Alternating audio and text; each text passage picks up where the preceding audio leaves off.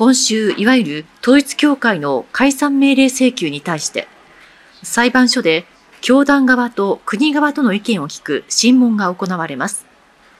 これを前に立憲民主党は、教団との関係が指摘されている森山文科大臣が責任者なのはおかしいなどとして不信任案を提出しました。不信任案は明日午後、衆議院本会議で採決されますが、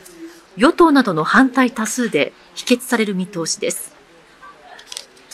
森山大臣には引き続き職責を、えー、全うしていただき、責任を果たしていただきたい。岸田総理は、過去の関係はともかく、現時点で当該団体と一切関係がないとした上で、手続きが進んでいる教団の解散と被害者救済に関して、引き続き責任を果たしてもらいたいとして、森山大臣を続投させる考えを示しました。乳児の遺体を遺棄したとして逮捕・送検されたのは、甲州市役所大和支所で窓口業務などを担当していた須山舞容疑者32歳です。須山容疑者は出産した直後に埋葬するため、一人で寺に埋めたと容疑を認めていましたが、新たに職場のトイレで出産した。生まれた時に赤ちゃんは動いていたという趣旨の供述をしていることが捜査関係者への取材で分かりました。警察は須山容疑者が乳児が死亡した経緯を知っているとみて、遺棄した動機などを調べています。ロイター通信が入手した17日の映像では、エジプト側のラファで重機などを使い、巨大な壁を設置しているのが確認できます。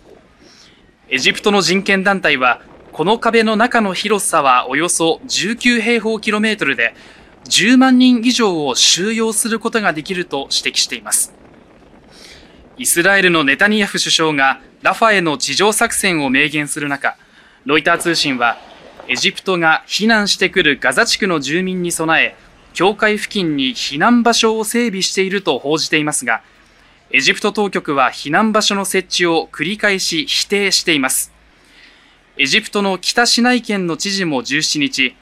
この場所はガザ地区支援のための物流拠点になると述べています。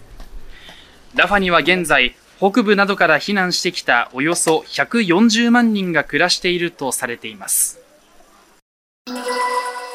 警察によりますと、社員の鴨原俊之容疑者はおととし9月下旬、神奈川県平塚市にある平塚篠宮店前のツツジおよそ23本を引き抜くよう指示し、道路を傷つけた疑いが持たれています。鴨原容疑者は当時、各店舗を巡回して点検する環境整備推進委員の立場で、この店舗についても点検後に指示をしたとみられています。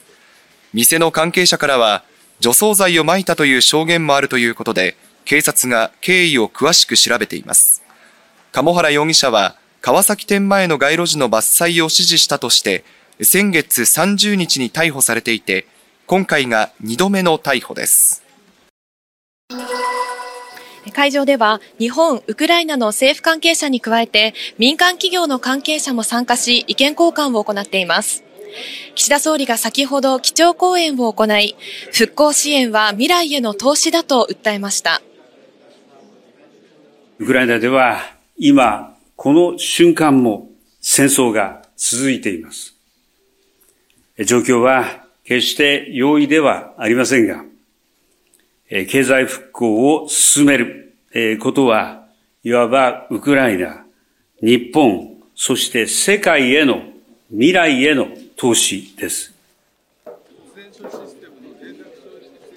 会議には日本とウクライナから来たおよそ80社の民間企業も参加し、復興支援に関する話し合いが行われています。ウクライナからはシュミハリ首相が参加しています。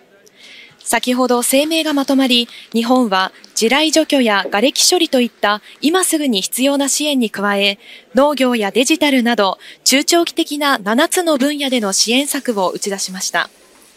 さらに日本の外務省は、日本企業の進出を促すため、首都のキーウに限り、事前申告と安全が確保できることを条件に、例外的に渡航を認めると発表しました。谷さん、戦闘が続く中で復興支援の会議を開く狙いは何でしょうか？はい。えある外務省幹部は、欧米の支援疲れが広がる中、武器の供与ができない日本ならではの支援をアピールしたいと話しています。また別の政府関係者は、復興は投資と呼びかけることで、支援する側にもメリットがあると訴えたいと話しています。